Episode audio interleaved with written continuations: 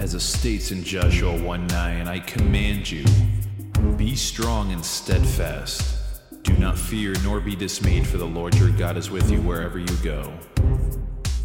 You are listening to 1% or less with him on his hard line. Thank you for joining us. Let's get started.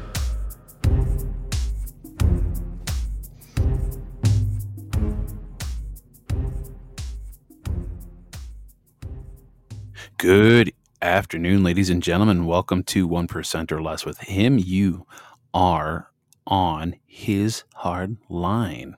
Welcome.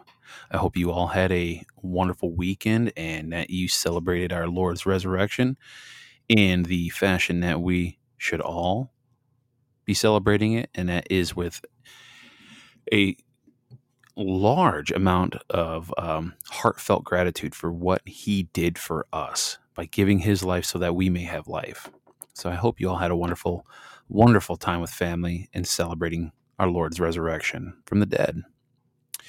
Today is Monday, April 18th, 2022. Hope everybody's having a good start to the week. Today we will be reading uh, out of today's um, devotional. We're going to be reading out of Luke chapters 18 and then verses 31 through 43 Luke 18, excuse me, Luke 18, 31 through 43, and then Luke 19, 1 through 10. So we're going to start with that first, and then we'll get into the devotional.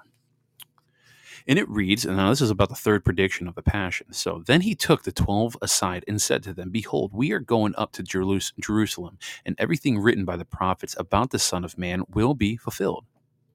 He will be handed over to the Gentiles, and he will be mocked and insulted and spat upon and after that, after they have scourged him, they will kill him, but on the third day he will rise. But they understood nothing of this. The word remained hidden from them, and they failed to comprehend what he said. Now, as he approached Jericho, uh, approached Jericho, a blind man was sitting by the roadside begging, and hearing a crowd going by, and he inquired what was happening.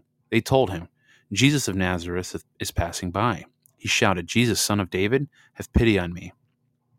The people walking in front rebuked him, telling him to be silent, but he kept calling out for more, all the more. Son of David, have pity on me. Then Jesus stopped and ordered that he be brought to him. And when he came near, Jesus asked him, What do you want me to do for you? And he replied, Lord, please let me see. Jesus told him, Have sight. Your faith has saved you. He immediately received his sight and followed him, giving glory to God. And when they saw this, all the people gave praise to God.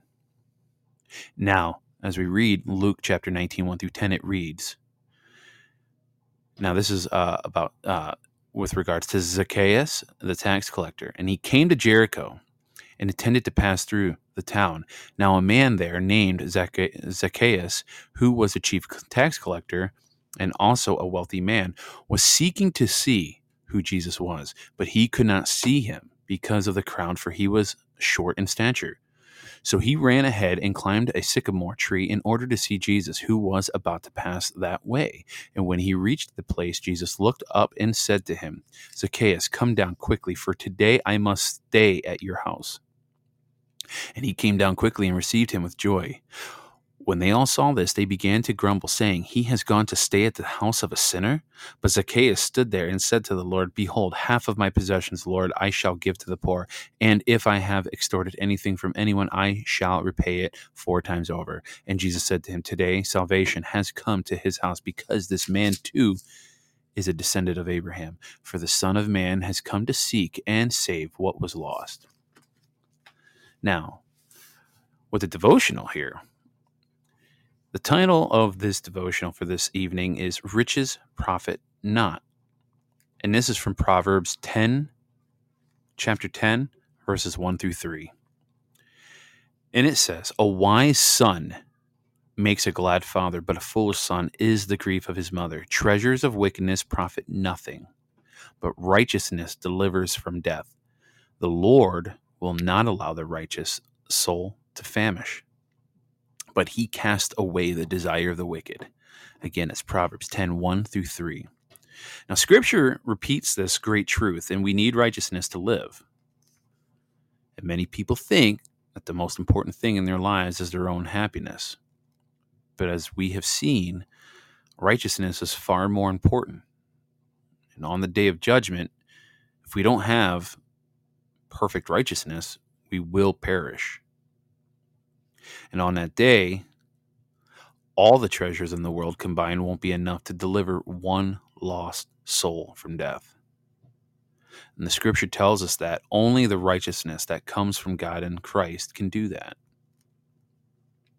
When Jesus was asked by the rich man how he could find eternal life, he said, You know the commandments do not commit adultery, do not murder, do not steal, do not bear false witness, do not defraud, honor your father and your mother.